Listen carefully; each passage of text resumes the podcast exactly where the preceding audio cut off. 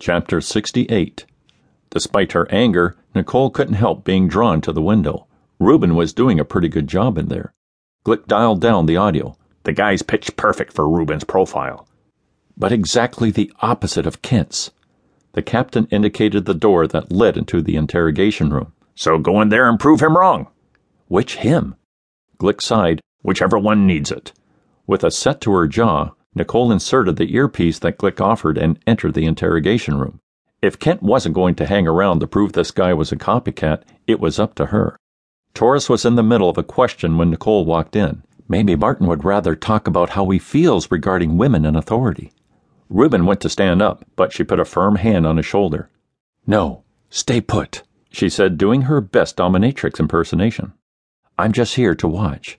Nicole strode to the back of the room and positioned herself into the perp's blind spot. She and Reuben had danced to this tune before. Usually he leaned up against the wall while she played the good cop, trying to help the perp. But not now, not with a possible serial killer, a killer of women. Tonight, she got to put the pressure on. Over the earpieces, Glick spoke in a somber tone. Sorry, guys, it's female blood all right, but it doesn't match any of our victims. Nicole wasn't sure if she felt pleased or upset by the news. It hurt Reuben's case, but supported Kent's arrogant assessment.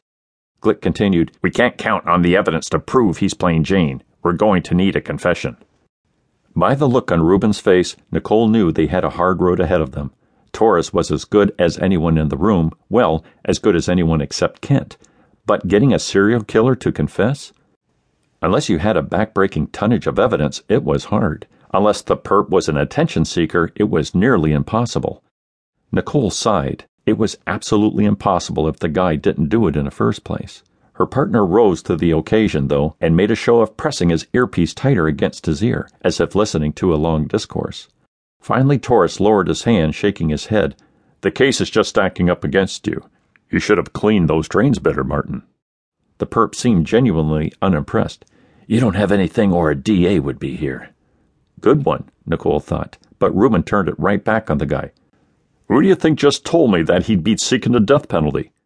That got the perp's attention. His eyes nervously flickered to the one way mirror. Then why aren't they in here talking to me? Reuben wagged his finger at Martin. If they were willing to cut a deal, sure. But how's that going to play in the press? The new DA making a deal with a serial killer? Torres leaned back in his chair. I wouldn't wait on them. Perhaps Reuben went too far because the perp nearly peed his pants.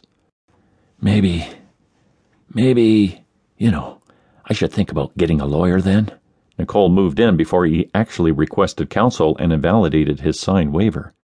Need protection? Feeling a little guilty, are we?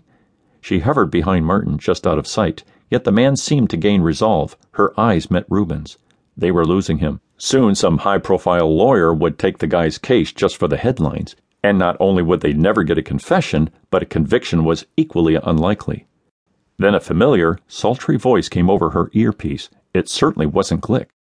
Lean forward, Kent repeated.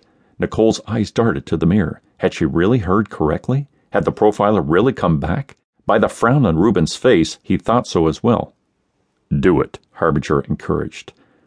With a feeling slightly akin to a beer buzz, Nicole leaned in. Close enough she could smell the perp's cheap cologne, but was not quite touching his clammy skin. Ask him how that feels, the profiler prompted. She leaned in so that her lips were nearly brushing his earlobe. So, do you like your women close? The perp's respiration rate skyrocketed. He did not answer.